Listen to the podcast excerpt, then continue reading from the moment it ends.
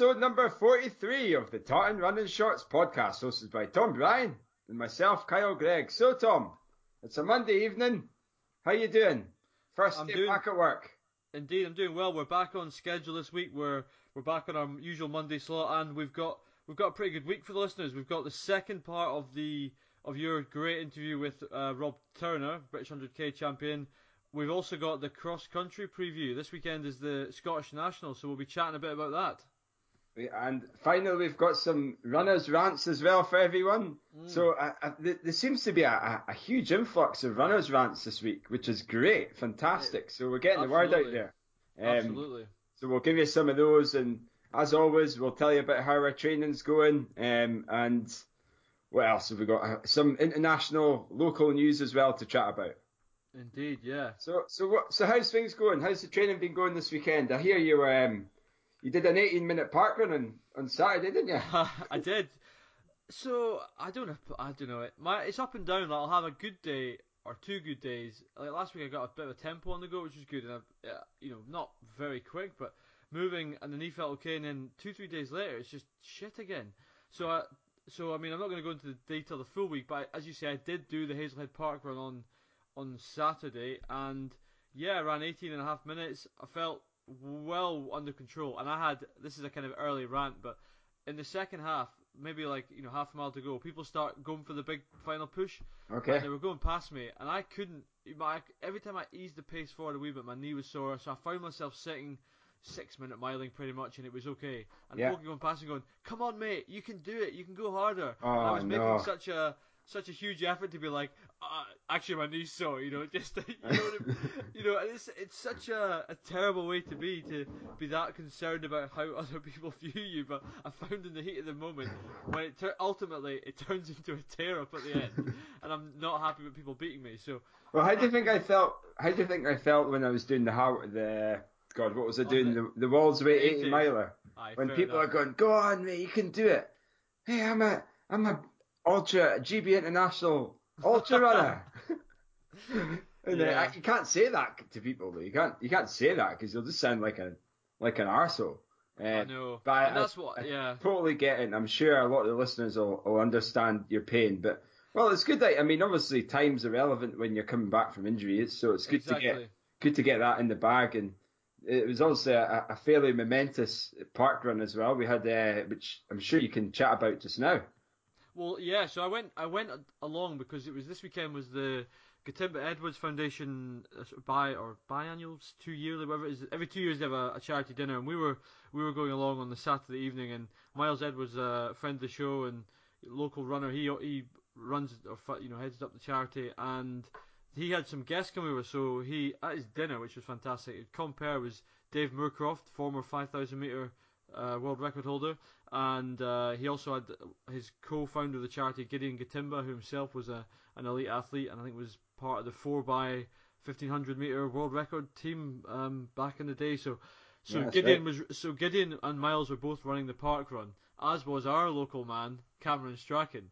So you've got uh, so I, I thought this will be a tasty one to, to watch anyway, and Sure. No, you should have done, Tom. You should have sprinted off the start with a, a GoPro, Remember, oh, or a yeah. mountain bike. That would have been that would have been even better. But a bike, that's right. It's not so, a race though; it's a run.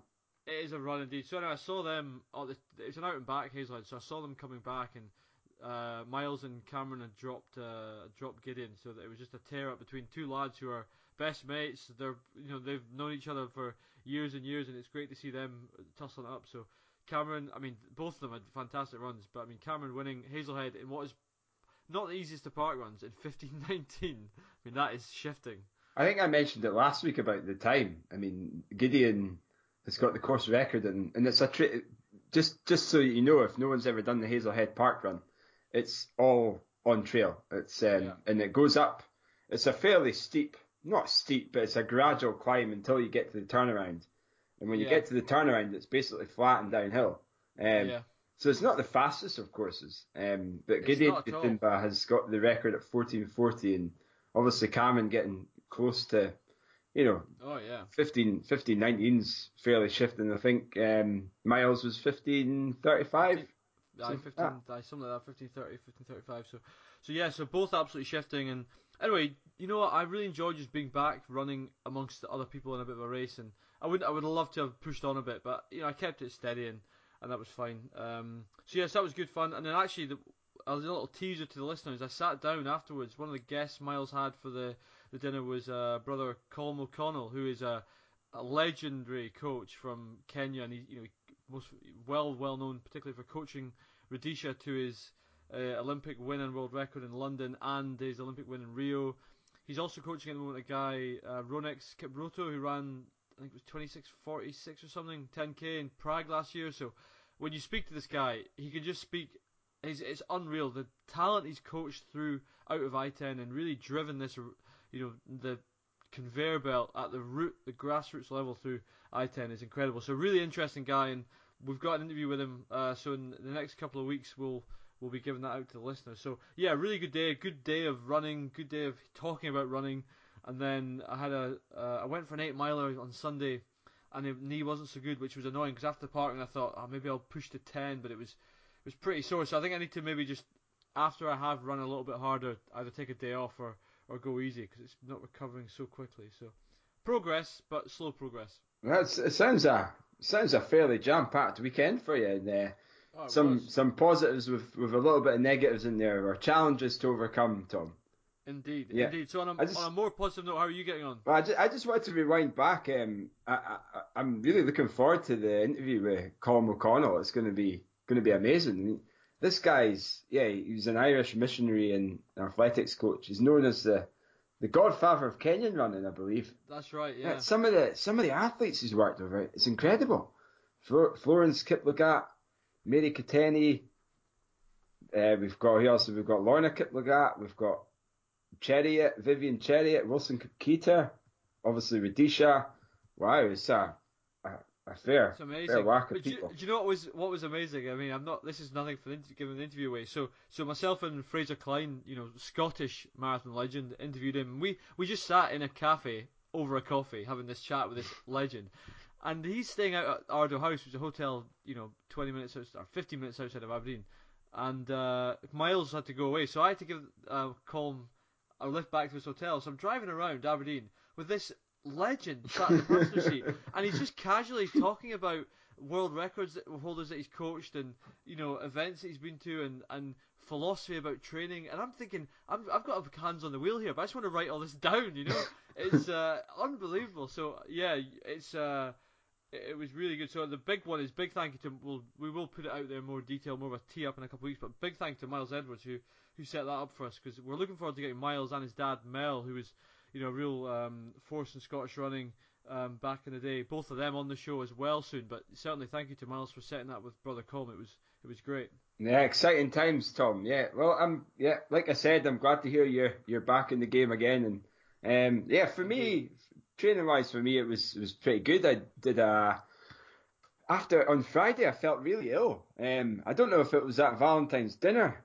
Tom. Oh no! I don't know what what you were what you put in my, my, my prosecco or what what they what they put in the, the curry, but I wasn't feeling great at all, and Debbie wasn't feeling great. But I'm not oh, sure if it was food poisoning or if it was uh, oh, uh, maybe just a, a, wee bug. Maybe it was the two point the the two pint, pints I had. Dear, dear, I was yeah, fine. A wee, hangover. I, I, don't know what it was, but I mean, surely you don't get a hangover with only two pints. But um, but we got we got some we got some loving, didn't we, Tom? We did, yeah. It was lovely. Yes, and gals. romantic, uh, romantic evening. Exactly. A few pictures we'll, I'm sure we'll share with the listeners at some point. yeah. But one for under our pillows in the meantime. Um, so yeah, back on it on Saturday, Tom. I was feeling a lot, a lot better. Back in the game. So what I did, I did a Lewis Walker signature special. I, I like to do a, a cheeky wee 10 mile uh, steady and um, 10 by 1 mile. So I decided ah, to go to go out in the road, big. to go out in the road, and um, Debbie joined me for the last 10 miles on the bike, um, and mm, gave cool. me, she paced me as well, which is great. The only thing I'm going to say about her pacing, it was, she, you know, she's a master of surges on the bike. Now I'm not sure I need to surge when I'm doing a, an ultra run, but uh, no. trying to keep up with her was quite quite hard. Um, but yeah, it was good to have that encouragement from her. Um, just it's a long way, but what I found was I've done that session a few times that and I, I think you know it really works for me. I think it when you get to ten miles steady, you know you're halfway, and you know you're not. You're just you know you're doing a mile, and it's only for five five and a half minutes or so, um, and then you get that break. So it, it breaks it. You know, it's broken down quite well, and it, it goes past so quickly. And this time around, I found it went past re- faster than it ever has. Now I don't know if that's because usually what I do is I usually go on the Deeside line and do the event, do the the session. So I have to travel from Alford to the, to Aberdeen, run there, and then go up towards Crathes and then back down. Whereas this time I was like, you know what, I'm just going to go out and do it. So it it was you know it was done within two a couple of hours, and I was I was in the bath, you know, fifty two and a half Happy hours later on. So, um, but no, I was really happy with how it went. I just felt I, I, I had a bit of a, a, crappy week last week again, and I just find them just just with work and um, just try to fit everything in. It's, it's been quite difficult at the moment, but it was really good to have a good top heavy week and and just get a bit of a confidence booster for the British 100 kilometer championships next month. So yeah, and then on the Sunday it was just an easy 10 miler, and then today it was it was about a 10 mile easy run as well. So just getting looking forward to probably a good good bit of training this week, um, and uh, I'll start tapering down. I'm not going to do a huge taper for the national cross country champs. Um, I'm just going to do a little taper and uh, get back on it on the Sunday for the for the long run because I need to get that miles up, Tom, if we're wanting to do well at this 100k champs. Absolutely. Well, it sounds like it's all coming together well for you, and what's good is you're clear on what your main goals are, which is good. You know, that's that's the the key. You've got to you can't you can't go into everything and peak taper. You've got to pick your pick your battles. Exactly, exactly. So that's my excuse Fantastic. for for coming for getting for not getting the top hundred next on, on Saturday. So we'll we'll talk about the the na- actually we could go. What do you want to do? Race results first, or should we go straight into national ah, cross? Ah, let's let's just go straight into the national let's cross. Let's go straight into national cross. Yeah. While we're on the subject. Indeed. So it is this Saturday in Falkirk is the Scottish National Cross Country Championships, and I've been through the the start list and it's pretty stacked. To be quite honest, it's it's it club, but but you know what's cool is it's club stacked. So there's not like it's not like you've got a you know quite often you'll have I don't know. In previous years we've had Butcher and Hawkins just off on their own. There's a honestly, I was going through the list. I'm thinking there's a lot of guys who have a good run can win it this weekend.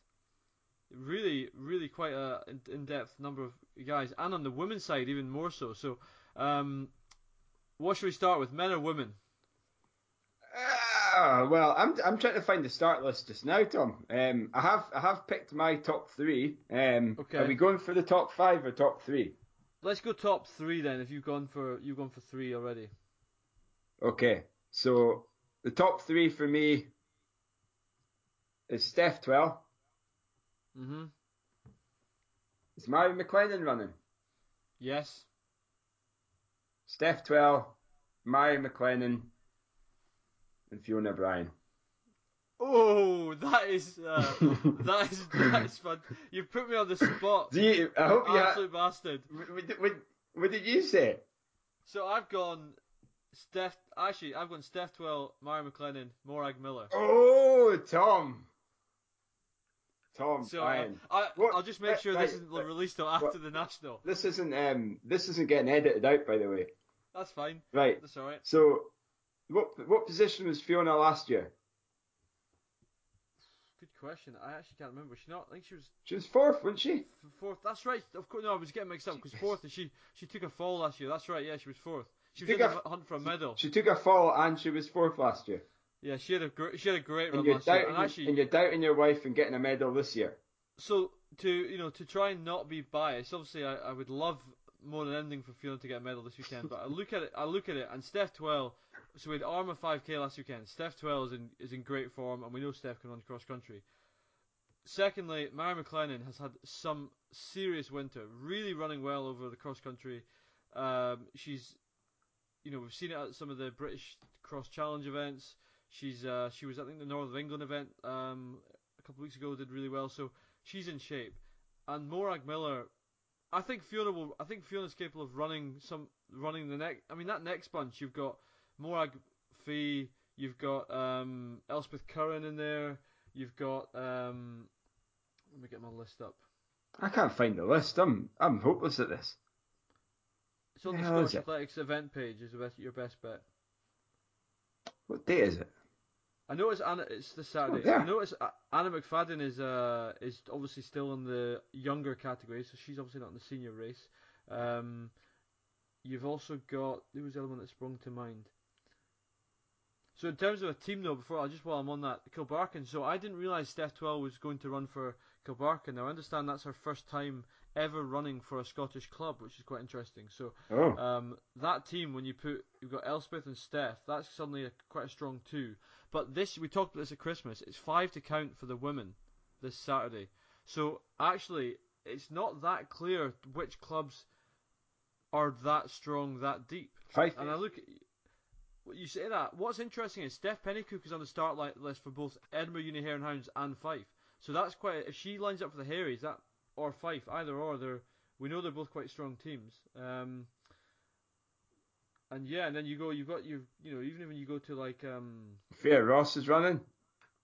Freya Ross, yeah, that's true. Is it Former Scottish champion. No, I'm sure That's- she's that- not in the shape she was, but you never know. She might be having a good spell of training. Yeah, the Edinburgh Uni Hare and Hounds team is not quite as strong as I would have thought.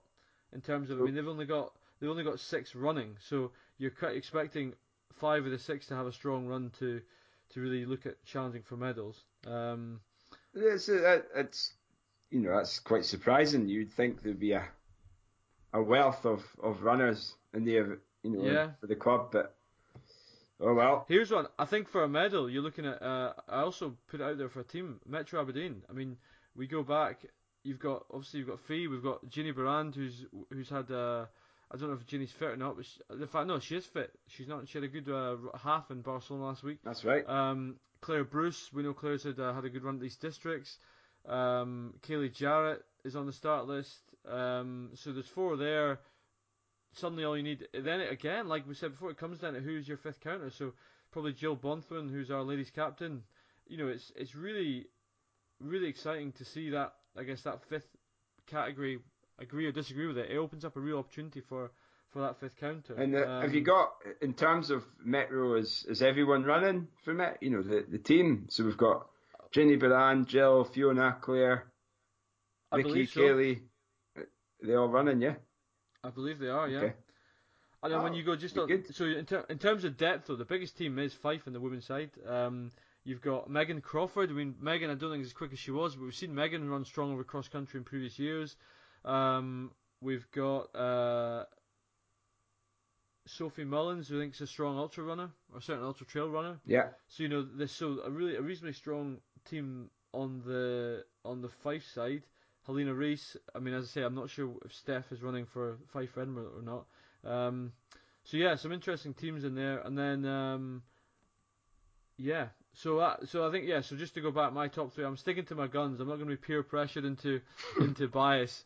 I'm sticking to my guns. I'm hoping that'll fire Fiona up. I hope so. Yeah. Well, maybe we should have got her on the show to ta gauge her thoughts, but I'll make She's sure at she doesn't yoga. listen to this. she's at She yoga. is, yoga. she is there right now, so Yeah. I'm going to make sure she doesn't listen to this until after the race anyway. so it's fine. so she. You're gonna stop her from listening to it. You're gonna delete her app, her iTunes app, or her i. she, yeah, I'll, I'll just, yeah, I'll, I'll yeah, I'll, Alright. I'll find a way. Fair anyway, enough. so, so, so that's, so women, that's quite, um, that'll be an interesting race, and yeah, as I say, there's some serious class in there. Yeah, there is. So the men's, the male side. What's your top three, Tom? I had real, I had a real difficulty on this one, but my top three. So th- there's a few questions there. So is Chris Jones going to run? I've got. and I've got he- the and is he answer to that. He's not. He's injured. So, I, so I, I saw the, believe he's. yeah, so, he had a blog today. Yeah. Uh, Is it on run two four seven? Fast running. fast running. So there's one. Question number two is: Is Andy Douglas fit? Because I know he's had some niggles recently, and I think he was ill as well, and when he was training in Spain. So there's two big names there who are who are kind of out. To be honest, I'm gonna for the win. I'm really torn. I'm gonna say Lachlan Oates for the win, Ali Hay second, and then Adam Craig third. But Oh. I think, but I think it could be any th- any way round. And then beyond that, I mean, the field is stacked. I mean, I'm, sup- I'm actually disappointed to see Alexander Chepelin's not running because he's had a really good uh, winter. You know, Michael Ferguson's running, as you've said in the past. He's class. We've got um, Andy Butchart's on the start line. I mean, is that he on the is he running? Oh, I didn't mean, know. I assume he's not running because he didn't look particularly sprightly at the indoors over the weekend. But I wouldn't. Maybe but if- when's the a week before the Euros. Would you be doing the I- 10k? I don't know. I don't Maybe. so. Well, I, my top three, Tom, was Lachlan but Adam Craig for the win, Lachlan Oates for second, Andy Douglas for third. But I didn't realise Andy's had some niggles, so. Um, but that, that's. But then, like you say, you know, Ali Hayes there. There's oh, a wealth of, of top runners. then- Cameron and then thing Strachan, Michael Ferguson. Cal McKenzie, Cal Dougie McKenzie. Selman, Yeah, Michael Cristoforo, Ewan Gillum. Kyle I mean, Kyle, yeah, KV himself. Okay. But what I tell you what, I'm Joking. looking for. So I'm obviously the one name's not on the list. Well, I'm, I am on the start list, but I'm not running because it's knee. But I'm really looking forward to to watching it. It's going to be a corker of a race. That is. And what's interesting when you start looking at teams, um, and how deep some of these teams are. One thing that strikes me is uh, Inverclyde. I mean, that is deep. Andy Craig, Adam Craig, Andy Douglas, Sean Fontana, Mark Pollard, Craig Ruddy, to name five. And I don't. There's probably guys who there I don't even know. Shettleston, Lachlan Oates, Tewaldi Mengested, Daniel Bradford, Jethro Lennox, and again, those are just names that I know. So that's four strong guys. Um, Corstorphine did well at the East, but you know beyond Callum and Dougie are strong. Beyond that, I think they're. I'm not sure they're quite the same as the other guys. Um, Central, again, we've got Ali Hay, who is you know he's a great run he had in, in Belfast. Scott, Even if Butcher doesn't, Scott Bremner, the 45 year old boy. yeah. Ross Houston, who apparently is back training well. That's good to see. You've got two strong lads from Cambuslang, Fraser Stewart and Ryan Thompson, who've had good runs recently. So, it, I mean, it's it's really it's interesting. On the Metro side, we've got you know three deep. We've got Cameron's in great shape. You've got your running. Uh, ben Ward's in great shape. So I think there's a you know with the we don't really we've got a guy Tom Doney coming down who's who's strong. So yeah, we four deep, which is not enough to feature really, but it's still you know it's uh it's yeah. Well, it's uh, it's uh, yeah, I, I wouldn't, I wouldn't want to pick it like No. no. Well, you have. So, oh me. Well, I'm looking forward to racing it. I mean, I'm I'm not in a I'm not in whippersnapper shape, but I'm just going there to enjoy the enjoy the occasion and to Yeah. use it as a good training run for the 100k to get some speed and just to to be just to be on that start line is just great and to be fair injury free and you know it's uh, you, you you do take things for granted sometimes, Tom. Absolutely, yeah. I mean, yeah. Tell me about it. I mean, here's me celebrating getting out of Parkland last week. One name we didn't mention actually. I'm just looking through. I'm at the top of the list again. Is so I did Aberdeen look pretty uh, slim on the on the ground compared to their usual teams that they send out. But Miles Edwards is running. We've yet and Miles, you know, is Miles 15:30 at Hazelhead Park run. We've yet to see Miles. We've yet to see Miles over cross country. Let's be honest. So that I think he Miles did the East District. He did the East District League, didn't he? Ah, that's right. Sorry, I beg your Yeah. pardon, he did. But anyway, National's a different kettle of fish, though. That's true. And the, another another name I completely forgot about Inverness Harriers, Sean Chalmers and John Newsom. Ah, yes. So they're definitely going to be up there, I would imagine. John seems to be getting back into shape. And uh, Kenny Wilson is is Kenny running? that's a good point. I I, didn't, I didn't see him on the on the list. If he's running Oh. again, he should be. If he isn't running, why not Kenny? Shout you out. He is. Sorry, and the reason I didn't recognise him, he's down as Kenneth Wilson. So there's another one, Kenny Wilson. Oh me, Jacob Jacob Atkins on the list as well. jeez oh. I mean, it's absolutely, it's fantastic. You know, I know in, it's from a strength and depth perspective, it's uh, it's it just shows the that how strong the club field is at the moment at the front. Yeah. A lot of Scottish internationals. Well, I better make sure that I'm not at the front because I'm going to get trampled on. You got to get on the front and get uh, get some airtime. I'll, I'll just go out like in a bat of hell, die Yeah, in the last, the first kilometre. So anyway, really excited about that. I'm going to be, I say, I'm going to be course side, and I'm going to try and get some uh, some live TRS feeds on the go. So any fans who are not there, keep an eye on the Tartan Running Shorts Facebook page. There could be some live video feeds coming f- from the course. Yeah. So what's your top three team wise quickly? Quickly, all right. Uh, Inverclyde, Shettleston, uh, Corstorphine. I'm gonna go for Central, Corstorphine, Inverclyde. Ooh, interesting. And the women's? Ah, did I not say that? No. Oh God. Um, I'm gonna. I'm. I'm, I'm gonna, gonna- say. I'm gonna- you, you, on you go. what do you say? I'm gonna say. Metro Oh, for the win. oh, I like it. Metro Fife. Edinburgh Uni. Metro, Edinburgh Uni Fife. Nice. There you go. Like right, it. Metro girls, No pull your socks up, tie those shoes, make sure they don't fall off. Oh, Fantastic. Right. that was exciting. right, I enjoyed was- chatting yeah, about that. I- I'm all pumped up about it now. Yeah, yeah. I'm, you're, you're pumped up. You're not even racing it. I know exactly. Sad. Right. Sad time. So let's just, I suppose, right. So on to actual race reviews now, rather than previews. So there was quite a lot of indoor action happening in the weekend. So we had the Birmingham Indoor Grand Prix, and uh, there was some fine performances there, I believe. Did you, Uh, there were, yeah. I watched some of it. Um, we had to head out before the. We missed Laura Muir, unfortunately, but yeah, I mean, the I guess the headline is Laura Muir running a British um, record for the mile and her 1500 split as well for the for indoor 1500 meters. So, you know, really, uh, really impressive from Laura Muir. it was what 418 for the mile. 418 for the mile, yeah, and our indoor split was uh, I It don't was it. uh, ooh, the indoor split for the the fifth, the 1500. 1500 split, yeah, 401, 401. Ucha. 401.8. So that's also a So- new British record. So she broke her know own mark on that too. Crazy. And the thing is, over the mile, she took she took a fair bit off. She took five seconds off it.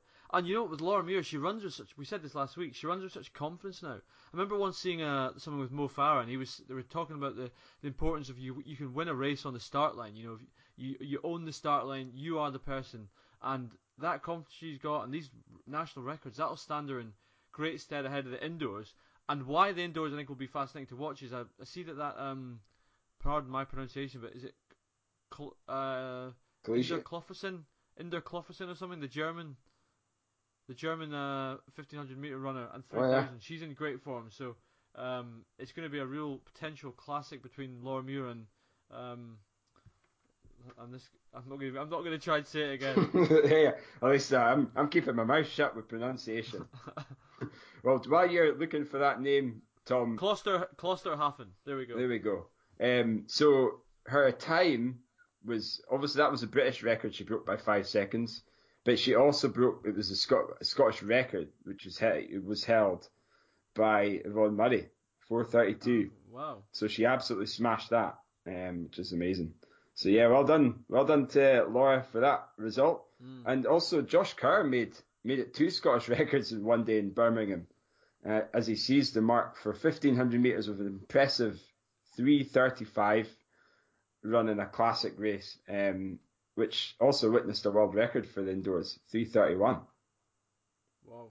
Crazy, yeah. Kerr, yeah, he's uh, he's uh, he's strong. It's ama- I find it amazing how how strong we are at the moment in terms of 1500 meter runners. You know, Josh Kerr, that's real talent. You got Chris O'Hare we talked about, and Neil um, Gourley. Neil Gourley, and um, Jake Wightman. There's so many folk, so many good runners just now. Holy moly! It's amazing. Wait till these boys step up the distance. It's going to be carnage. I know. So that's um interesting. Yeah. So Neil Gourley actually ran in the uh, the 1500 meters in Birmingham on the weekend. So we had uh, um yeah Chris. Let me get the results up here. Yeah, so I think yeah, Chris took. Did you take fifth? Chris take fifth place in the race, three thirty-seven. Is Yeah. that right? So Chris, yeah, so that's right. So um, Josh Kerr was fourth, uh, 335 as you mentioned. Chris O'Hare was immediately behind him in 337, and in eighth place was uh, Neil Gourley in 338. So great for them. Um, yeah. So the actual the actual GB team, did we chat about the team for for the European indoors? Uh, Who's in the we, team? We Think- talked about who we thought might make the team, but we haven't actually talked about. Got- So, I've yeah, got the list nine here. Scots. Nine Scots. We've got Andy Butchart at Central, obviously. He's doing the 3K. Zoe Clark of uh, our hometown, Aberdeen. 400 metres in the 4x4 relay. Eilidh Doyle is doing the 4, 400 and 4x4 relay as well. Neil Gourley, 1500. Guy Learmonth, month, who's doing 800 metres. Eilish McColgan's doing the 3K. Laura Muir, 15 and the 3. She's doubling up. Chris O'Hare's doing the 3K. And Jemma Reekie of Kilbarchan is doing the 1500. So, wow. Stellar, stellar lineup. Great to see nine athletes Oh, in the team. And that makes that must make up what one third of the team. Who knows? Yeah, pass. But yeah, really exciting. Yeah, it'll be really good to watch that. So that's from the first to the third of March in Glasgow, and I believe there's still spaces. Is there still tickets? I Imagine couldn't it's going to be sold out I, uh, soon. But so all the central belters, get your get your money out your pockets and go along for a cracking cracking world of athletics, a cracking Mm, field of athletics. So indeed. So closer to home for us anyway. This weekend, and moving outdoors, it was the Kinloss to Lossiemouth half marathon, which is a a well a well known race up here. It's it's it's exactly as it says in the tent. It starts at the RAF base in Kinloss, and you run 13.1 miles to the RAF base in Lossiemouth. So uh, a real a good race, point to point, and it was won by JSK Running Club's Tom Roach. We've talked about on the show before. So Tom, it was 72.33. So I think that's a big PB for Tom. So well done, shaping up well for his. I assume he's running a marathon in spring. He usually does. I think he's doing London, Is he London interesting? Marathon. Yeah, yeah. Very interesting. I thought he might have defended his title or his over 40s title Sterling. Sterling. So You would have thought so, yeah. He's going for a British title. maybe. Um, and then second place was Greg Shearer of North Highland Harriers in 73.33, so exactly a minute back. And third place was Donny McDonald Inverness Harriers, exactly another minute back, 74.33. So um, a pretty good mix uh, there, but yeah, clear win for Tom. All right. What about the women's results? Do you know what So they the are? wo- I do, yeah. So the the first woman was Amy Hudson, Inverness Harriers in 84.27. Second place was Marie Baxter, JSK Running Club in 84.59. And in third place was Lisa Allen, Fraserburgh Running Club, 89.01. Ah, okay. It's it's an interesting one the that that race because when I when I went out for a run on the on the Sunday morning I was like God it's a fantastic tailwind, um, which I you know because I know the direction but obviously the wind can I mean I'm in Alford I'm like you know 50 miles away from the from where the event start was um, but Mhm. I believe the wind was all over the place on on Sunday so I don't think it was as Pass. from what I, from what I get from the, the messages, I think it was it didn't really it didn't really have a huge advantage, which uh, which is I suppose a good thing and a bad thing. Um, you know, it makes the it makes the event more more real and Makes- a bit more raw. Aye. Makes aye, makes your keeps your times Yeah. honest. I mean, I was I was actually thinking there's going to be like mental performances if you've got an amazing tailwind. You, you know, you can you can really get you know, especially because it's along the it's just along the coast, along the Moray Firth. Firth. yeah. Um, but nah, that wasn't the case, Tom. So there you go. Oh well. Right. the, time, the times are fair. Exactly. I think so. I think so. Um, so yeah. So other than that, we've also there was another event on. It was the Glasgow University five mile race. Yes.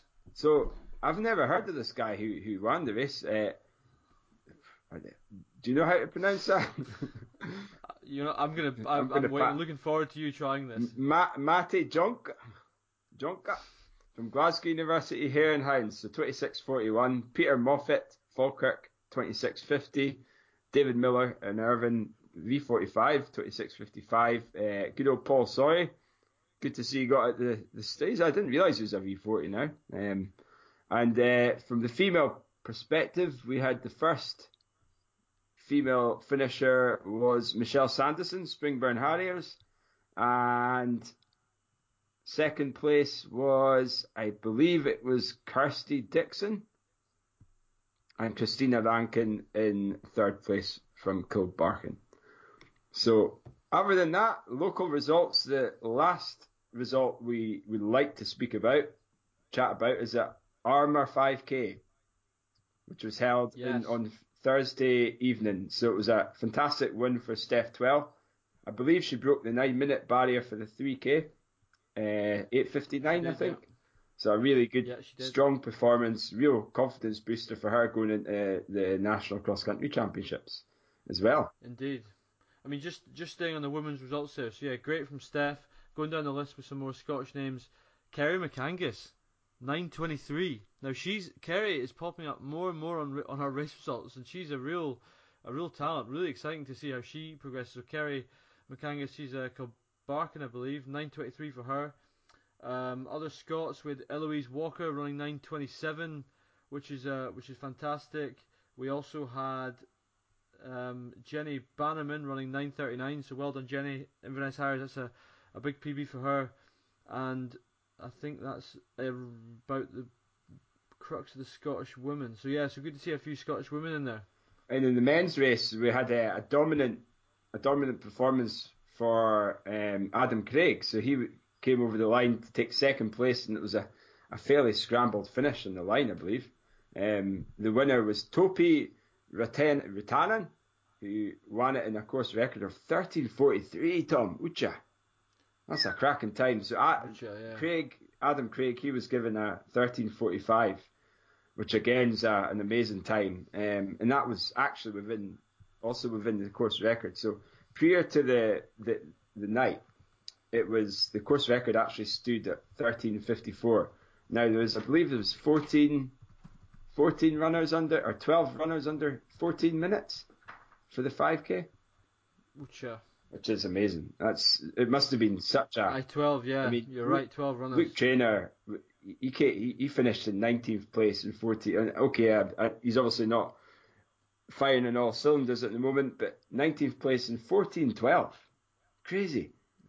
That is Yeah. crazy. Um, and I think there was a hundred and how many? I, I think it's a ridiculous number, like 112 runners under 15 minutes.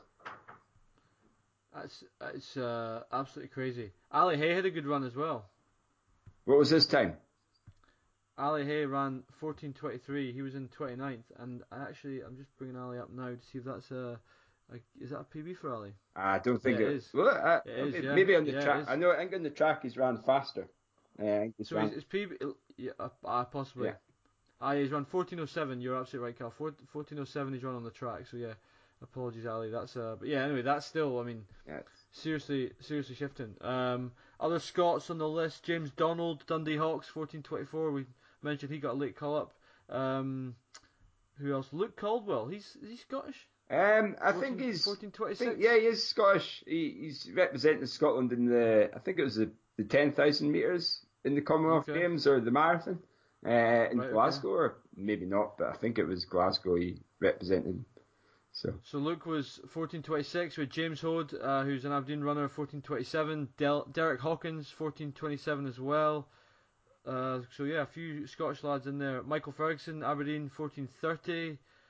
Who else do we have from Scotland? I think that's probably it of the Scottish runners. The last one, oh no, sorry, big pardon, Cal McKenzie, 14.39.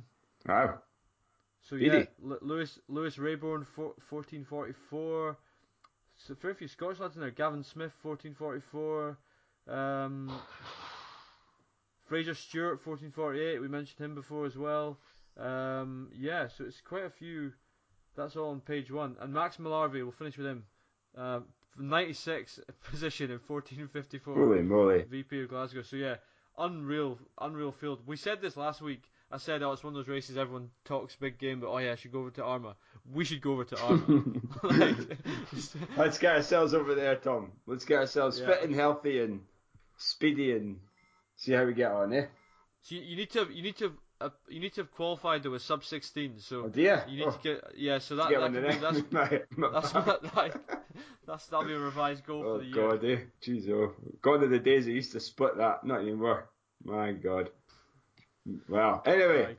where were we? So that's that rounds up the us. results. Were so I think that that brings us nicely into chat about the well, not even to chat about it. For me to chat about the interview with Rob Turner. So this is the second part of the interview. We've got, uh, yeah, a real good insight to his ultra performances, his training, and his goals for the for the upcoming season as well. So here it goes, Tom. Listeners, enjoy.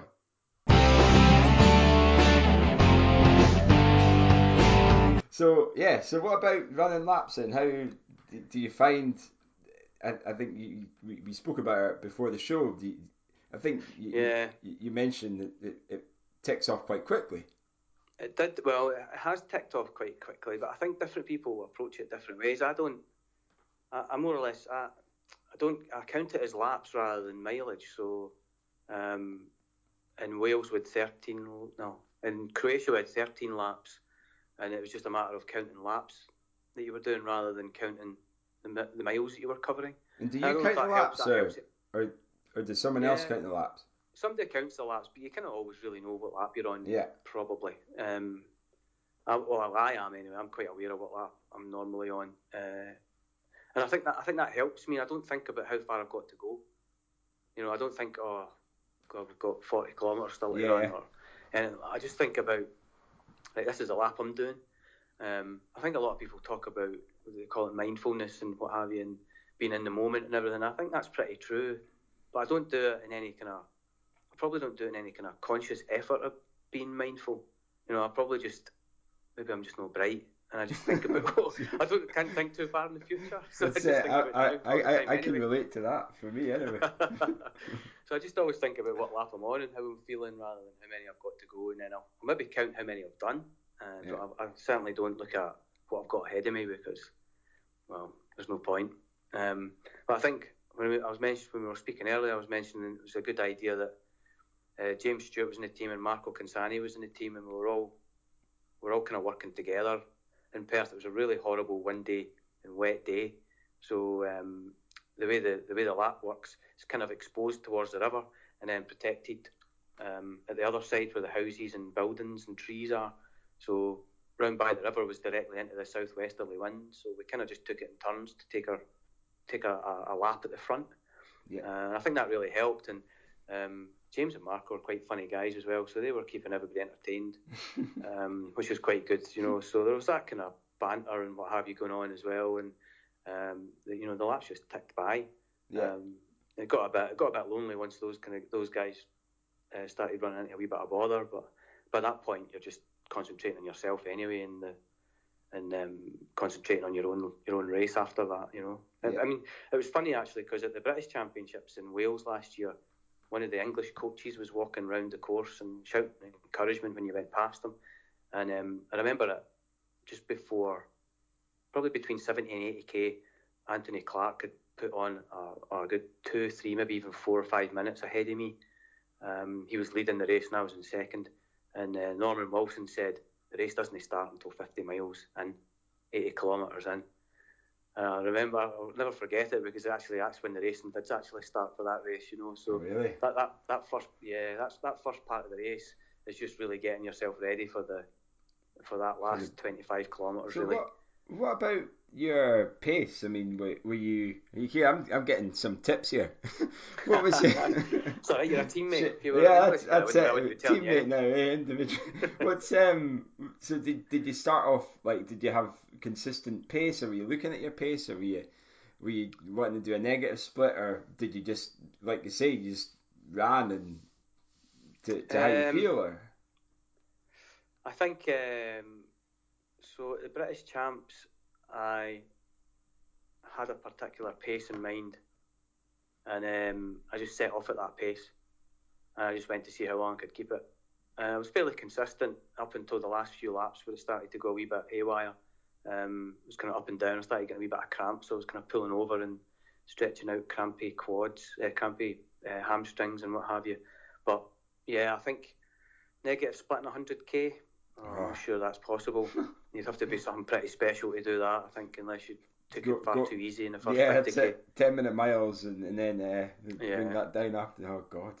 Um, I think so, consistent pacing is the key, though. When I look at people like, um, uh, there's a guy from Wales, um, Daniel Weston. When he ran Perth, he ran ten minutes a lap 10 minutes a lap, 10 minutes a lap. If you look at his splits all the way through the race, and then you look at Ant Clark uh, in Croatia, 30 minutes a lap. It was a four, four, four and a bit miles, I think it was.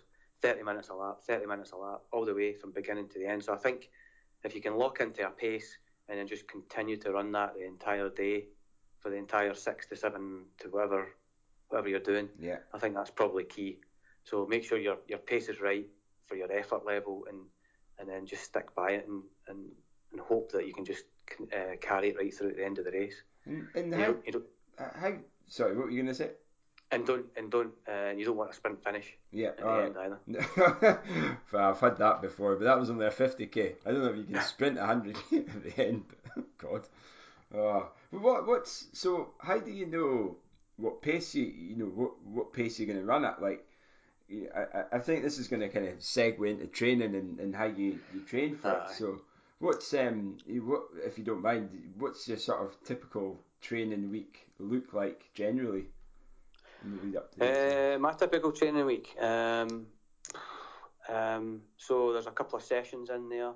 There's a long run, um, and then there's a lot of just easy running in between. Uh, the sessions will vary from short intervals, long intervals, hill reps, long hill reps, um, and then I'll have a long run at the weekend. As the race approaches, we'll start to build in a wee bit more um, kind of race pace efforts within the long run um, just to try and get the body ready for it. Yeah. I noticed you were out doing. Were you out doing thirty miles at six fifteen pace or something like that? That's crazy. that's not my hundred k pace. I think it's my marathon pace at the moment. Jesus. Uh, I don't know if it, I could. I couldn't cope with that. Even if it was, I, I don't know if I could do thirty miles at hundred k pace oh. right now. To be honest, you know, what six weeks out from the race. But, yeah. yeah. Uh, so that's a that's a typical week. Um, in terms of mileage, I don't really even count it anymore. I used to be, uh, I used to be kind of dogmatic about, oh, I need to, I need to hit yeah. 100 miles a week. I need to hit 120 miles a week. But that's probably what got me into a lot of trouble in the past. Okay. So, you know, Paul Giblin is my coach, and he sets my training up, and I just do it to the letter. To yeah. be honest with you, I don't. I question it when I need to question it, but I, I prefer just to do what he tells me. And, and no, mileage, no questions. Mileage, uh, sorry. no questions. Just do it and then do it and shut up and get on Well, it's it. worked. You know, it's worked. Yeah, yeah. I'm, I'm, you know, uh, touch wood and all that, kind of for good luck and everything. But I picked up with Paul in August 2017, and I haven't picked up any major injuries. I've had that consistency for a year and a half now. Okay. Um, because he's really big on mobility, uh, strength and conditioning, and all that kind of stuff that I kind of neglected in the past or did it in fits and starts and what have you. But um, he's really, you know, I, I use TrainingPeaks for my to log my training. He puts my plan on, and then I log my training against that. But it's not just running. He'll stick in my mobility exercises. He'll stick in my um, strength and conditioning training as well as all the, the running and all that. So yeah. and including in the rest. So you feel really accountable yeah. because it's sitting there on your screen.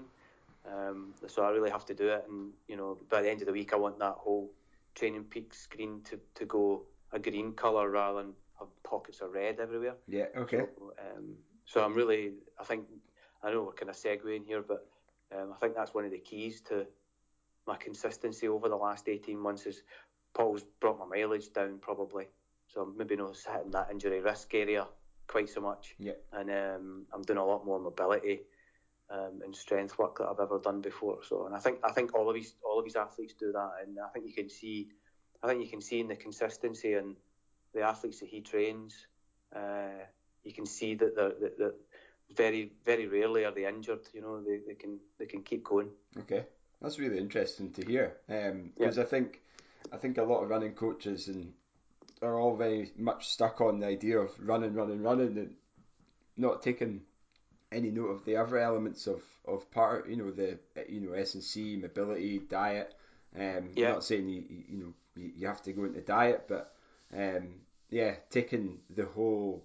I think again, I mean, I, I've started doing a, a, a bit of coaching as well, and um, just just for just some just for something to do really, and uh, you know, I'm passionate about running, and uh, yeah, I, I find you know everyone's different, and, and lifestyle is certainly such a such a huge factor as well, especially when maybe as a junior it's easy, but when you're a bit older, there's so many other, you know, but things in the way that you've got to overcome. You know, work, commuting, oh, and kids and wives, and all that thing, all that type of things. So that's uh, really good become, I know you're about to become a dad, aren't you? Yeah, I know. Yeah, so congratulations. Thank uh, you. That'll be, a, that'll be a new angle and a new a new angle to your training and running and what have you. Oh, I know. I'm sure yeah. you'll cope. I've got uh, two kids, and it's um, it's just a matter of switching things around a wee bit. You know? yeah, that's, that's, what I do. Anyway. I just I, I my my commute is basically my training. Okay. So I'll, I'll run to work or I'll run back from work or, or what have you uh, and get the sessions in or I'll go out at lunchtime and get the hill reps in or whatever I need to do, you know, just to get it done. Right. Then I can come home at night, you know, and spend time with the kids and, and my wife. That's that's quite good time management then. Yeah. So like, how far is your commute then? Is it?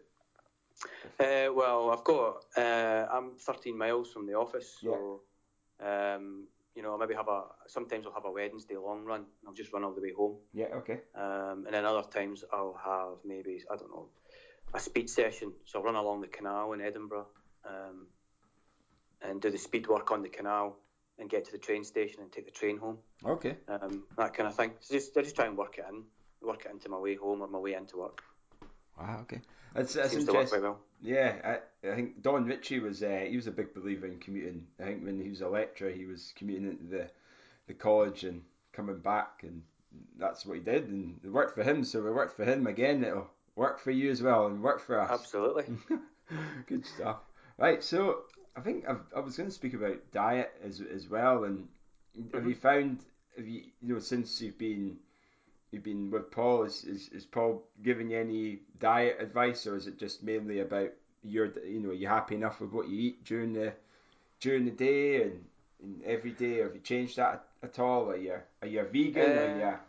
No, I'm not. I'm not vegan. Uh, uh, Paul, I think. Um, he, will offer advice about diet, but I think he's pretty much do what you do, do what works for you, yeah, and uh, be a wee bit more conscious about what you're doing. Um, you know, try not to do. I, I agree with it wholeheartedly. You know, try not to do anything that's detrimental to to your running, and you know, you know, don't don't uh, sit and eat a big steak pie and then go out for a run because it's just going to sit in your stomach or what have you, or don't gorge and whatever. You know, just a basic advice. I, have got, a, I've actually got a real, real interest in diet, so. Um, and have you found Not, uh, uh, probably diet's the wrong word? I don't really like using the, the term diet. Yeah, uh, uh probably just nutrition. And have you have you found any you know something that works for you? You know, have it after a hard session. Do you do you have more protein, or do you do you just do you eat the same kind of every day, or when you go out for a long yeah. run and are you? I think I think what all I try to do is uh, I try to eat uh, as close to the uh, raw nature of the food as I can. I think that's the only thing I could say I do. Yeah. I think there's a lot of there's a lot of fads out there just now, and, and people are getting a lot hung up on what they called um, Paleolithic diets or ketogenic diets and what have you. And there's a lot of stuff out there, and a lot of probably misinformation as well. And you know, I, I think all I do is I just try and eat a normal balanced diet, uh, a mixture of proteins, fats, carbohydrates, lots of fruit, lots of vegetables, and I just try and eat as close to the to nature, I suppose, as I possibly can. Yeah. And um, you know, I like beer and I like wine and I like chocolate, so I'll have them every now and again. Uh, sometimes too much, and you know, whatever. It doesn't really bother me. Um, I try not to get hung up on it. Uh, I think there's a lot of people get hung up on diet and food and can get themselves into a bit of trouble. So um, I just try and I just try and do some. I just try and do it normally, like without trying getting too hung up on, on what I'm doing and, and how it's affecting me or what have you.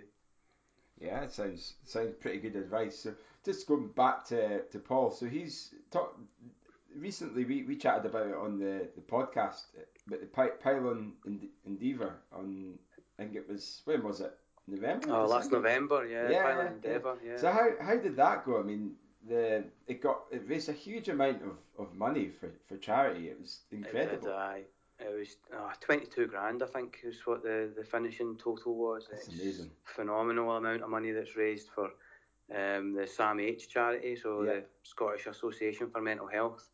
Um, so it, it kind of came about from Paul. It's his idea. Um, I think he normally does some kind of winter challenge. He's done it in the past, not overly uh, publicised them. You know, he's just gone ahead and done them yeah. off his own back, just for a sort of personal challenge. But I think he wanted to change things around this year and and do something for other people. And um, he just picked up a group of guys that um, he knows and or he trains and you know he coaches them. Um, picked a group of guys who he thought might be capable of running a double West Highland Way in 24 hours um, with a um, with the sort of background of the you know raising awareness on mental health. Um, it was a phenomenal weekend. Um, I mean, last year I ran, I won the British Championships. I went to South Africa and ran Comrades. Um, I represented GB in the World 100k Champs, and then I got an invite over to a, a 50k in China, which I took up as well. But I have to say, the the best weekend in terms of running from last year was that uh, Pylon Endeavour weekend. Oh really? Uh, wow. Uh, oh yeah. yeah. Out of all those things, it was such a special, uh, special weekend with some really, really uh, special people. Yeah. Um, it was it was absolutely phenomenal. The people that came out just to support took their own. I mean, there was guys out there for the full 24 hours and longer. Um, you know, just giving up their weekends to come and help us. That's amazing. Uh, to try and do it, and yeah. uh, there was people all over the course. There was uh, a couple of the girls were up there lighting up places like Lundavra at 3 a.m., 4 a.m. in the morning, yeah. putting fairy lights up and things like that. Wow. it was just brilliant. I mean, uh, it was it was absolutely phenomenal, and you know, um, we were gutted we never made the 24 hours.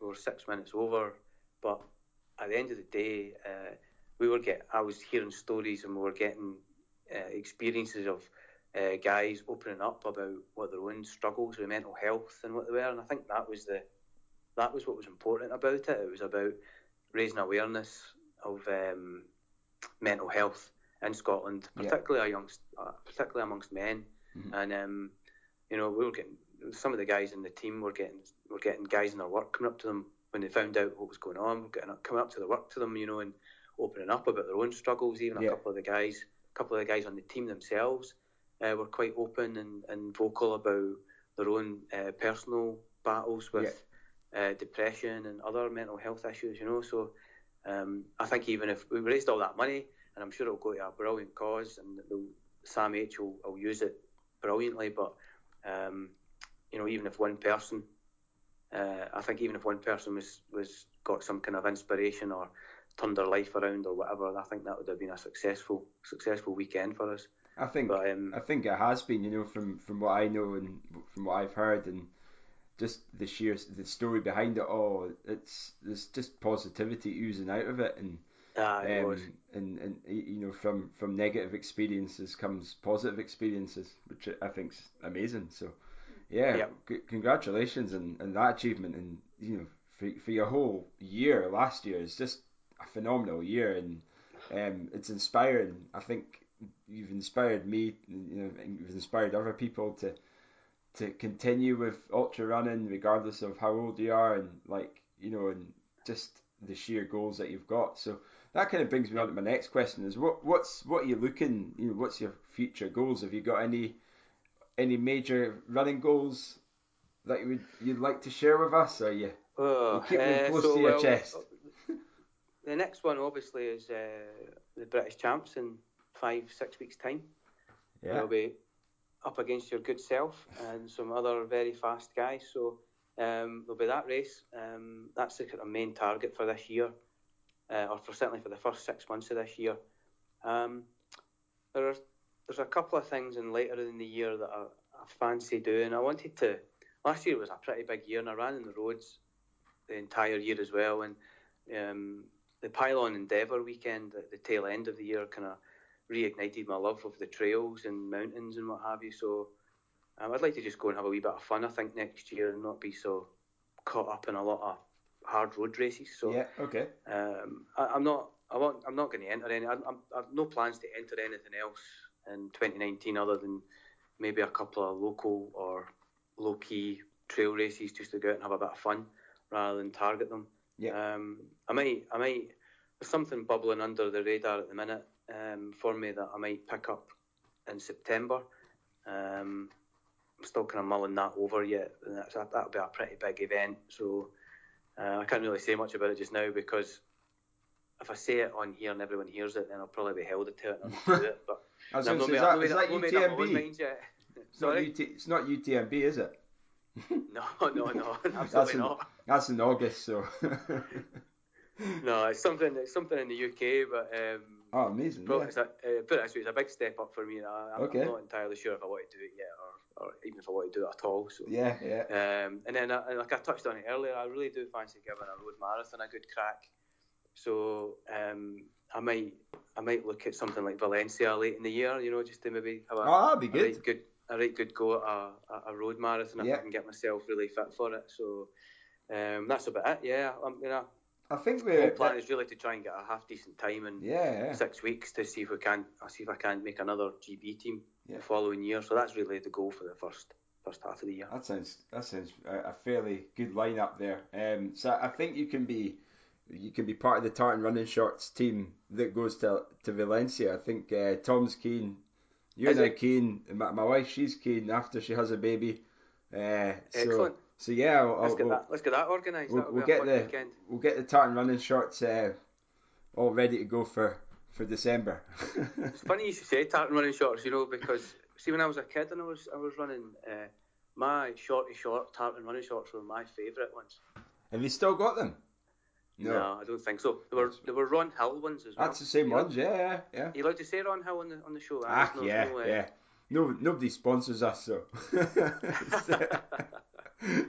yeah, good. We we actually spoke to. Well, we, there might be a possibility that they've still got the same design, so we're. Uh, yeah, no fingers way. fingers crossed. We might get them re reinstated with our our un, undecided TRS logo. I don't know if I would still get into them. You know, I'd probably be I'd probably be arrested for exposure. oh god, yeah, they're pretty. They're fairly short. Yeah, I mean, I can. I've got to wear things underneath them now, but it's it's memories though. Absolutely. Maybe two vivid memories, but hey, oh, you do? uh, right, I've got one. Before we go into the fartlek questions, I've got one other question to, to ask you. Um, go on. So, what's you know, as an athlete or a, you know, an athlete listen to this, regardless if they're you know they've just started running or if they're a seasoned ultra runner, what would be your number one bit of advice that you would give them? Oh somebody who wants to pick up an ultra for the first time. Yeah, well, yeah, any, any, yeah, let's or someone who's a beginner runner. In right. fact, well, let's do it two ways. So a complete beginner runner who just wants to get into running, and or a runner who wants to get into ultra running. How does that okay. sound? So a beginner runner, and I remember being a beginner runner not too long ago. I think I would say is stick with it. You'll eventually enjoy it. Yeah. Okay. And somebody who wants to run their, an ultra for the first time is work on your nutrition. Right. Okay. That's, that's, pretty good advice. I've, in, in in hindsight, for, for me as well, after that eight miler. oh, and what, the other, sorry, another wee bit of advice for the for the ultra runner is work out where your chaff bits are. that's a really good bit of advice, actually. Because that shower afterwards will be brutal if you don't. Oh god, and we've all been there, I'm sure. Oh yeah, absolutely. Ah, oh, brilliant. Right, so fartlek questions. Are you are you ready? Go on. Favorite shoe? Nike Vaporfly, four percent. Oh, you're not one of them as well, are you? Oh God, you and Tom. God. Well, so have you got a pair? Oh yeah, yeah. Always got a pair. And and what's are you wearing them for the ultra, the hundred k, or is it too long for? What's... No, I wear them. I wore them. I wore them all last year.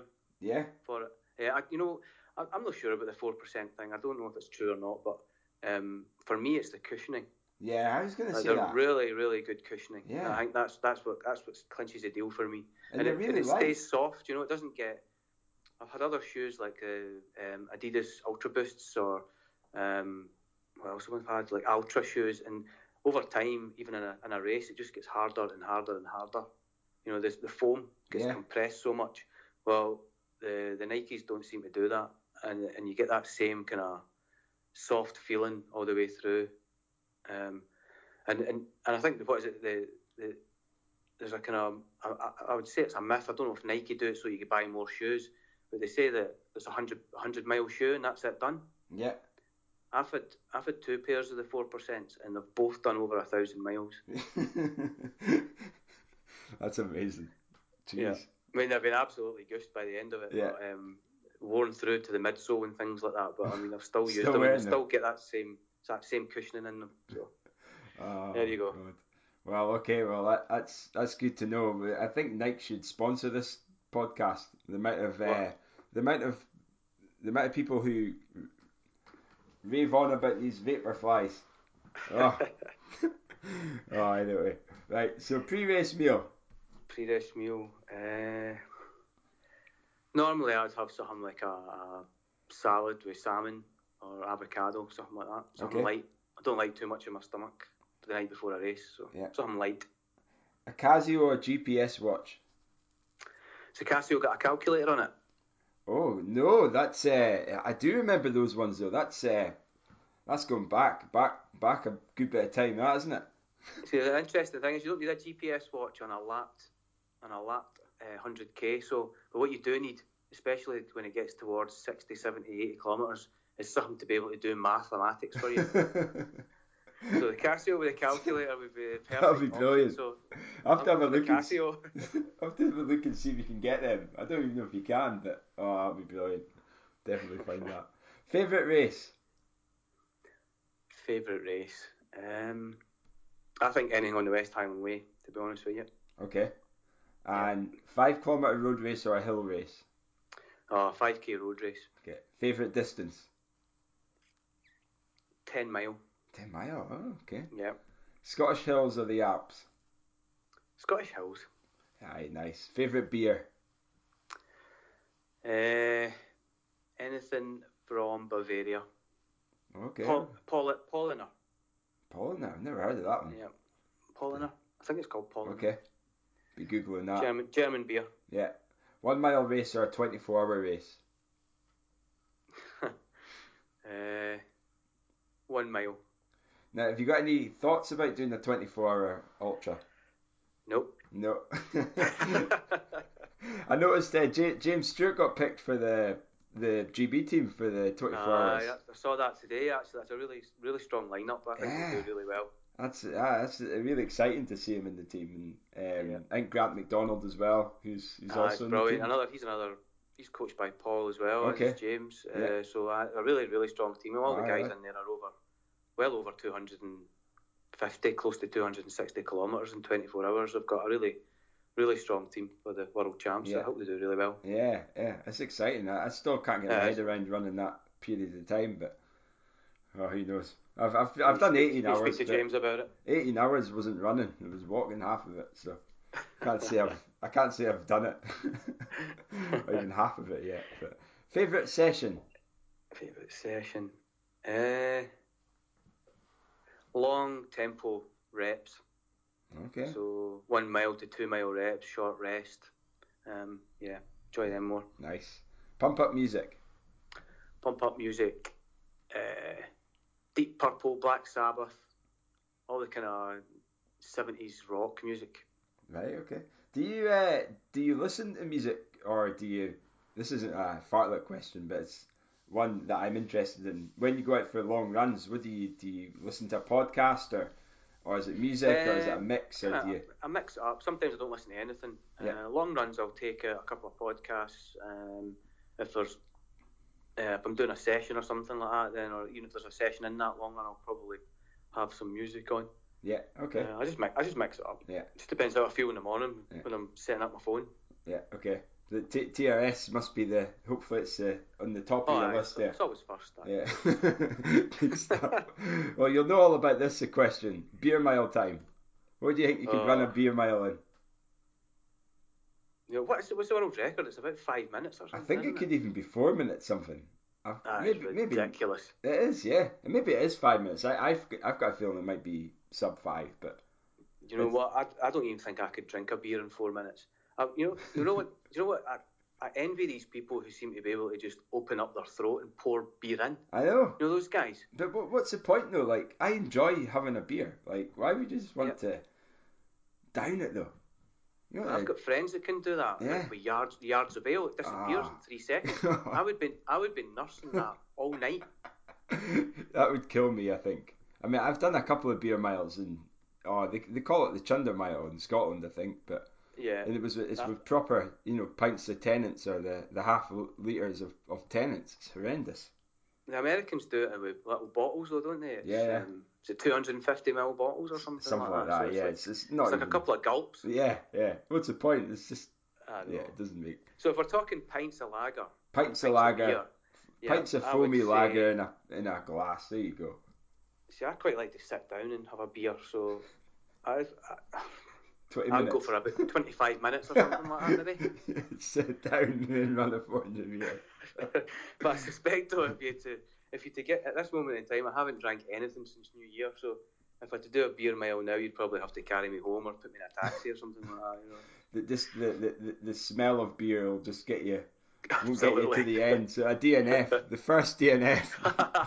DNF a beer mile. when we put the le- leaderboard, it'll be this time Rob Turner, DNF. yeah, DNF. What happens when we get carried off in an ambulance? Yeah, yeah, that's it.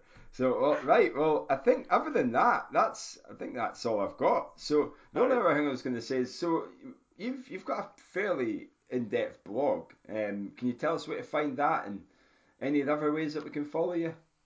Um, yeah, I, I don't update it as often as I should. Um, it's just robertturner.blog.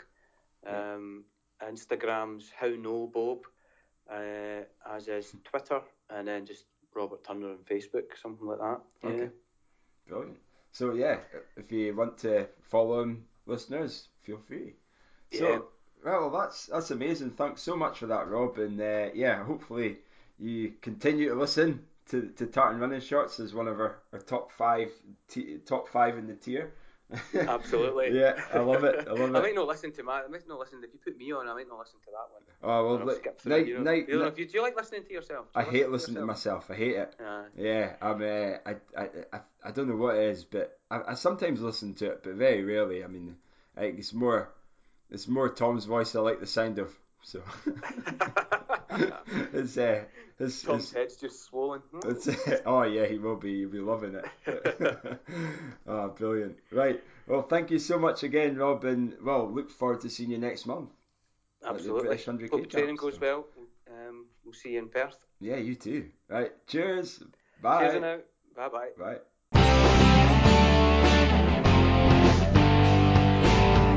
Great, thanks again, Rob, for joining us. That's uh, that's really good. I can say that because I actually have listened to the interview, Kyle. Uh, Well done. Look at that. Rob. First, so second Rob- to hear it. Absolutely, exactly. So Rob, you and me, two thirty showdown, end of the year. I love it. I'll see. I'll see you in Valencia. I hope to. I Old hope old man. He, he did say he was going along to it. Some uh, yeah, testing. You've you've you've passed the test, Tom. You definitely have listened to it. I have, yeah. Yeah. So Well, uh, no, it was, uh, anyway, very. So enjoyed having you on, Rob. Yeah. Thank you, Tom. Uh, not Tom. Thanks, Rob, again. You're welcome. Oh, okay, so you you've mentioned something that I never even realised. There was two 5k world records set in Monaco this weekend, I believe. Yes, there were. So, and this is what I wanted to do to discuss and debate. Is so, so yesterday I saw the headline that uh, Julien Wanders and Sifan Hassan had broken the, the 5k world records uh, to in 13:29 and 14:44, um, you know, respectively. And I just thought I didn't see the times. I just saw a world record being broken. I thought, oh my god, that's incredible. And it was only I was speaking to some of the lads over the weekend. It was it was uh, shout out to Cameron Strachan who pointed out that that's not that much quicker than what most folk are running in Armagh. I know, I was going to say, that's only like 13, 14 seconds slower than the world record. So the reason for this is that the distances, the, the 5k on the road, the distance was only recognised as a world record event by the IAAF in January 2018, with previous faster times ineligible for world record status. So the actual fastest ever 5k time on the road is 13 flat by Sammy Kipketer in 2000, and the, the quickest female time is 14:32, which was run by Jocelyn Chip Goskai in 2017. Um, so that's a, credit to fast running here. I'm taking their words for granted here. Um, so what do you reckon about that? This non-backdating of it. So, uh, uh, excuse me if you never said. I don't. You did say it. Why are they doing this? Um, they're saying that. Um, Do we know? It doesn't really say. It just says they're backdating it. No, it doesn't actually say. Uh, I think. Yeah, I mean, the only thing I can see is that they're saying when world record recognition for the world road event was introduced, the IAAF stated that for some reason they just stated it would start on January 1st. If the performances were equal to or better than 1310. So if on January 2nd I'd gone out and run my 1830 at Hazelhead Park run, they weren't having it. it, it, was a, yeah, it would only count if it was quicker than 1310. Um, but what's interesting is they've now, I guess they've decided not to go for that, and they're just giving it to Julien Wanders at 13.29. It doesn't make any sense. It's just it makes stupid. no sense. Like, surely a 5k you're going to measure the course anyway. Would you not? If you're going to do a 5k, you're going to measure the course. It's got to be an accurate distance. So why can why can none of those events in, from the 1st of January in 2018 count? Doesn't make any sense. It makes no sense. Oh, I'll go to shite. So I, I think for me, the if the the the event, I, I don't have the details to mind, but if the event that Sam Kipketer ran, um, 13 flat in is known, is, reg- is was measured, they've got evidence of that. Just give it the world record. You know this, it's a it's a nonsense, and it's cheating some, it's cheating people the opportunity to be a world record holder. I, what I was going to say was initially when I read that article, I thought it was going to apply to all distances in all events because of drugs and doping in the sport. Which, if you were gonna, I mean, okay, this it, it brings us on to another completely different subject and opens a huge can of worms. But you know, if you're if you're gonna start off by by doing that, whoever gets the world record has to be tested for drugs. Mm. But th- this isn't the point, is it? This is just all about no, just, no, it's not. It's the fastest ever 5k time in the road. Exactly. It's, it's weird. I don't. Uh, I, I really don't. Weird. I really don't get it. I, I don't know. This doesn't make any sense to me. But I guess what it does mean is that over the next year, we're probably going to see the 5k world record be broken a few times. Well, hopefully there's a, a wee money incentive there for those fast, fast mm. guys. Some of our Scottish 5k guys. I mean, Andy Butchart's ran a, a 13, 1309 for a 5,000. Okay, it's on the track, but there you go, Andy. Mm. Get yourself fit and fit and ready to do a, a 5k on the road and smash that world record. So there you go. That's and that. So that is the only real news we've got this week. I think everything else has been with. I mean, the other stuff was British team for the champs. We talked about that already. So, so yeah, a bit of a dry week. Bit of a dry week, Tom. You're bored. You're bored out your. You're bored at your mind, eh? You're. You know what it is? You're just sad that Fiona's away just now. You're on your lonesome. You're speaking to Kyle on a Monday night, a blue Monday day. Oh, Monday. Oh. Actually, I, I I like speaking to you on Monday. I like doing it. On a, I like. I think it's a good recap. But everything's fresh in mind yeah. from the weekend. Well, I'll tell you what. I know it'll cheer you up, Tom. Some running rants.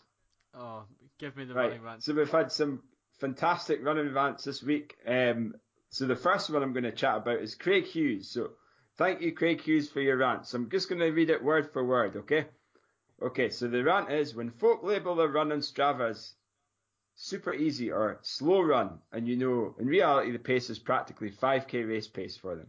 What makes it even worse is when the heart rate data is on there and their super easy run has them averaging at 185 beats per minute, which is quite high. uh, on a similar note, a guy down at Parkrun has a PB of I think it's like around 19 minutes, and when he ran a 1922, he titled it on Strava as a tempo park run. Come off it, mate. and finally, cheers and keep up the great work. So thank you so much for that, Craig. Um, he's, uh, I think his next race, he's got a 10k trail race in Corstorphine Hill in Edinburgh cool. in three weeks. So good luck with the training there. So what do you make of that, Tom? So I, I think he's spot on. I think it's, I mean, I don't know. I guess it's people. Every, nobody wants to put it out there. Um, I'm shit, you know. Everyone wants to try and be, be, sort of boost themselves up. I love the fact that he's checked the heart rate. I love it. I think that's that's some serious um some stalking action. The what? But yeah, I get what he says. I mean, I've I've seen people who will do that. Each to their own. Maybe it's a you know self promotion exercise. But my favorite part of his one is the It's the tempo park run. I've seen that many times. People who do a race and they call it like, oh, running at his tempo, and it, you think, or you know, or steady, steady ten, steady ten k, and you're and it's a ball hair off their their PB. It's just, I mean, maybe they maybe they just talked a big game and then didn't deliver. And also a tempo park run. I love it. oh, that's brilliant. Well, I, I don't know. I, I was thinking when I read that, have I ever done that before? I don't know if I have. But sometimes there might be a wee tactic in there. Think I, like, yeah. you know when you're running, right? And I've, I used to do this as a junior when I was running. And I'd be in the front, well, maybe not in the front, or wherever I was in the race, doesn't matter. And I know there's always runners behind you who might be faster than you. You want to try and put them off somehow. So I used to always uh, loosen my arms and just put them down by my uh, down by my hips, okay. just to show that it was easy. Ah, it was easy. uh, but you know, nine, 99% of the time it wasn't bloody easy. I'm I'm breathing out my ass, but it was just a good tactic for me to go. Ah, yeah, this is a this is no problem at all. So maybe this guy is putting labeling this his run as a tempo because he wants to put off his uh, his nearest rivals who are equally stalking him. You know, maybe, maybe, maybe Craig, maybe, maybe Craig, uh, this guy who you're chatting about, he could be your rival. I'm not sure what his time is, but uh, but yeah, you never know. But um, I, I, I, I, I think it's a great rant, and I totally get it. Um, and but do you know what? It comes back down to we've talked this before. Strava and what Strava's done for athletics. I mean, I, I, I'm not actually on Strava that much these days, and it's part and parcel of being injured. But it's, uh, you know, but when I was in training, I was all over it. And what's really interesting is is just generally what people name their runs. Yeah, yeah. You know, and and it's I, I'm all for banter names. You know, I think that's the way to go. I'm anyone who starts getting super serious with their Strava names and you know with the because also you know that someone's if someone goes to the need of writing in the description like felt amazing, felt really controlled. I did that today. You know, I like, did that on my Saturday run. I don't know what I did. That, I, I think... That's a sign. No, I was going to say that's a sign of confidence. It's a sign of you're really chuffed the way you are and putting out there. That and that, what I mean is that if someone's, you don't see people as much putting, putting that you know that I don't know the the negative stuff in. Maybe I'm feeling the wrong people, but I think uh, people like to pump up the. Oh yeah, well I think it does say in the, the you know the the open text box. How did you feel? So you're answering Strava's demands by typing yeah. in that box. What I what I said though, the reason I what I put in it is, you know, when I'm going back on my, uh, I'm making an excuse here. When I'm fishing here, Tom.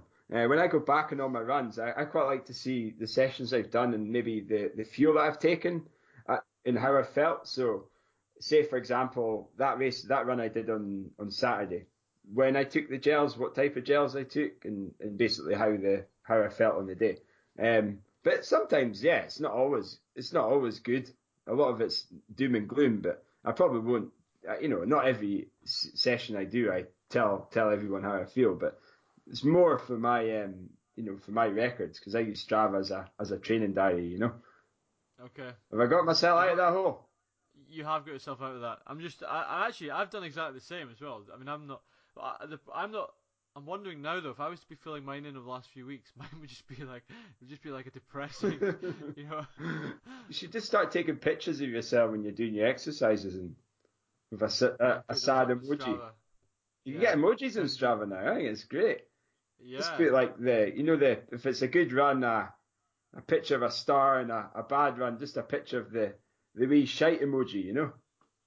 yeah. Well, you know, if I when I run a PB in the description, I just put the, dancing guy. and John, you know who, John Travolta. the dancing guy. Fiona always has a dancing lady. Yeah, she does. I think that. actually she was my inspiration Maybe. for that. She loves yeah, that. Yeah, so. It's uh, I, I do love your emojis. You're, you're very good at using she, them. But it's quite actually when Fiona, Fiona comes in the front door and she's she's done a long run. She's had a good run, and I'm like, oh, how did it go? And she does the dancing emoji like. Does she? Oh. Yeah, just like to celebrate. She needs yeah. to do the tooth. What is it? Not the tooth flossing. What do you call it? The the flossing. Oh, the flosser. She she's floss. A she's a master flosser. Yeah. yeah. She's very. You, you, you should have been practicing that off when you're injured as well. Although it's a lateral yeah. movement, it might not be good for your knee. no. Yeah, yeah. Right. So thank, thanks, Craig. That was a good one. And we have another one. Do you want to read this one out, Tom? I can't do yet. So we've had James Callender from Westerlands has been in touch, and James says, and I'm this. The first sentence says it all. Cups at water Yeah, stations. I don't. You don't even need to say anything else. Yeah, but we'll give we'll give James's. Uh, actually, I'm going to give James's full one out because I like the language he uses. You get soaked. The volunteers get soaked, and you either don't get enough water or you choke as you contort yourself to get a mouthful down. Uncommon, but it still happens. I'm looking at you, Seville fucking marathon. No there goes excuse. My, explicit uh, logo in uh, Yeah. iTunes. pardon my French. That's uh, that's James's quote. So, uh, Kyle, you want to go on this? Well, uh, yeah. I mean, Chicago. That that that said it all for me. Cups. What's the point of them? You may as well just. you may as well not. You uh, you may as well not even drink anything. Like you can't get anything in your mouth. The time you stop and you catch it, the water's all over you. It's all over, like Yeah. as as um, James said. It's all over the Marshalls. You get a tiny little bit of water. The the, the, the time that you've stopped to actually drink it, I'm hyperventilating because I'm I'm breathing in air with water and then air with water, and then I'm burping for shit afterwards. Like it's just doesn't make ah, it just annoys me. I I, I It goes get up my nose. I, I understand it's you're saving a lot of plastic bottles, but I mean, you know, this is a once in a lifetime opportunity to run a major, and we're having to drink paper cups. The elites get to wear. Here's a the, solution. the elites get. I've got a Right, solution. tell me it now. The solution is so the problem is you're running too fast, right? So the solution is they say right if you they work out how slow do you need to be going to able to handle and drink a cup. I would say at least seven thirty minute miling. So they, then you say right up until three thirty pace or some whatever that is, you're getting bottles. But if you're beyond three thirty, quite frankly, you can probably handle a cup. Ah, okay, that's a good. That's a good analogy. Because obviously the people who go past are the actual sub seven and a half minute mile runners or the sub three thirty Yeah. mile runners. Uh. Exactly. Because if you're if you're running slowly, and I don't mean that as any disrespect to people's pace, but I just mean it's the speed at which you're moving that the cup is a pain Yeah, yeah, I totally get that. Like, and that's what happened at Chicago. I mean, it was a, it was, it wasn't a really cold day. It wasn't a, a warm day, but it was enough for me to feel uncomfortable and not know in my head that I, I had not taken enough water with me. It's okay. I mean, it's different when it comes to an ultra race because in an ultra race, you're, you're running for hours and hours and you're not running as mm. fast. And you, you, you- you know, it is quite good just to stop and take some fuel. And plus, a lot of the ultra races, you're taking, you're, you've, you're taking your, your fuel with you anyway. You're taking half a half a liter of water with you. You know the soft flasks you get. Um, Whereas when it comes down to doing a a marathon, you're not wanting to haul a half liter bottle of water with you. And the, the No. elites get the, the thing is the elites get a water bottle. They get a sports bottle, and Yeah. what, but what I would, I don't know why, but surely maybe I'm being ignorant here again. And I know there's a lot of chat about t-shirts and using plastic, you should recycle. And surely if you use a plastic bottle, you just recycle it, or is, does it go to landfill, or what, what happens to it? Not Well, I think get, the, pro- the the problem is they get ch- a you're having to produce a lot of plastic, but it goes. I think the part my problem with part of it is bottles are hardly used. You know the bottles are your bottled water. You get like a 500 mil bottle of Highland Yeah. Spring at half marathon. You're not gonna do You that, drink will one mouthful That's it. and you chuck Yeah, it. So I think there's that, and also, uh, yeah, you, whether they're all swept up or not, um, it's a it is a difficult. It's not a, such an easy one. I'll grant No. you that. Um, I think there needs to be another option, or even a solution to have like a, a paper cup water bottle or something. I don't know, yeah. but if there's something yeah, out, paper cup. Yeah, why not? Yeah. Seriously. I mean, I don't know how well that will go. It'll just dissolve. The minute you, the minute you, no, the minute you hold it, it would just, just collapse. Oh, it wouldn't be structure. It wouldn't be structurally sound. No, no. Well, Do anyway. you know what I hate? I, I hate the little cone cups that people are holding. oh, I mean, even worse, you know, don't get the volume in a cone cup. Exactly. At least a flat bottom cup on a table. If you, you can, although you end up taking out half the cups as you go for one cup. It's like Skittles.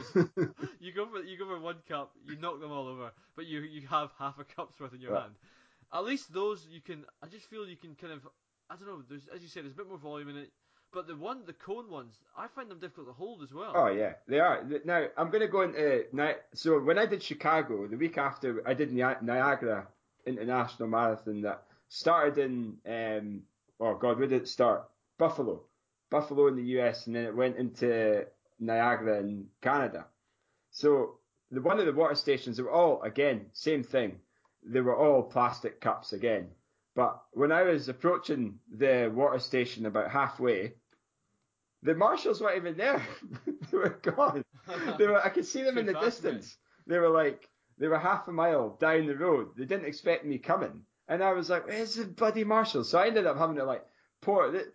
Not only did I have to take a plastic cup, I had to pour water from the bucket for Self-service. Exactly. Oh man. So that that's my rant. But yeah, sort it out. I need lots So, of water in alright. a, a marathon, not a shitty So little plastic cup, uh, paper cup. So, you're the world's your oyster. How would you want your water to be given to you in a race? Just a bottle. I'll take the bottle. If it's half a liter bottle and people, you, you get a penalty for not drinking it all, I'll drink it all. You can have whatever you want, and it's a, what are you talking about here? How a a plastic bottle, or do you want a sports drink bottle? How big do you want it? Well, whatever's more economical. A half liter, well, not even that. Maybe 300 mi- milliliters of water. And do, and do you want a screw cap, a sports cap, Sports cap. open bottle, Sports cap. sports Yeah. cap? Like they do in London. London Marathon have got it nailed. Now I don't know what they're doing this year, but they've got it nailed. They've got okay, Lucozade sponsor, and there is a shitload of plastics, but it's. I mean, there's. I think there's bigger. There's bigger uh, issues to fry in the on the supermarket shelves, which is millions. Where do you want the bottle?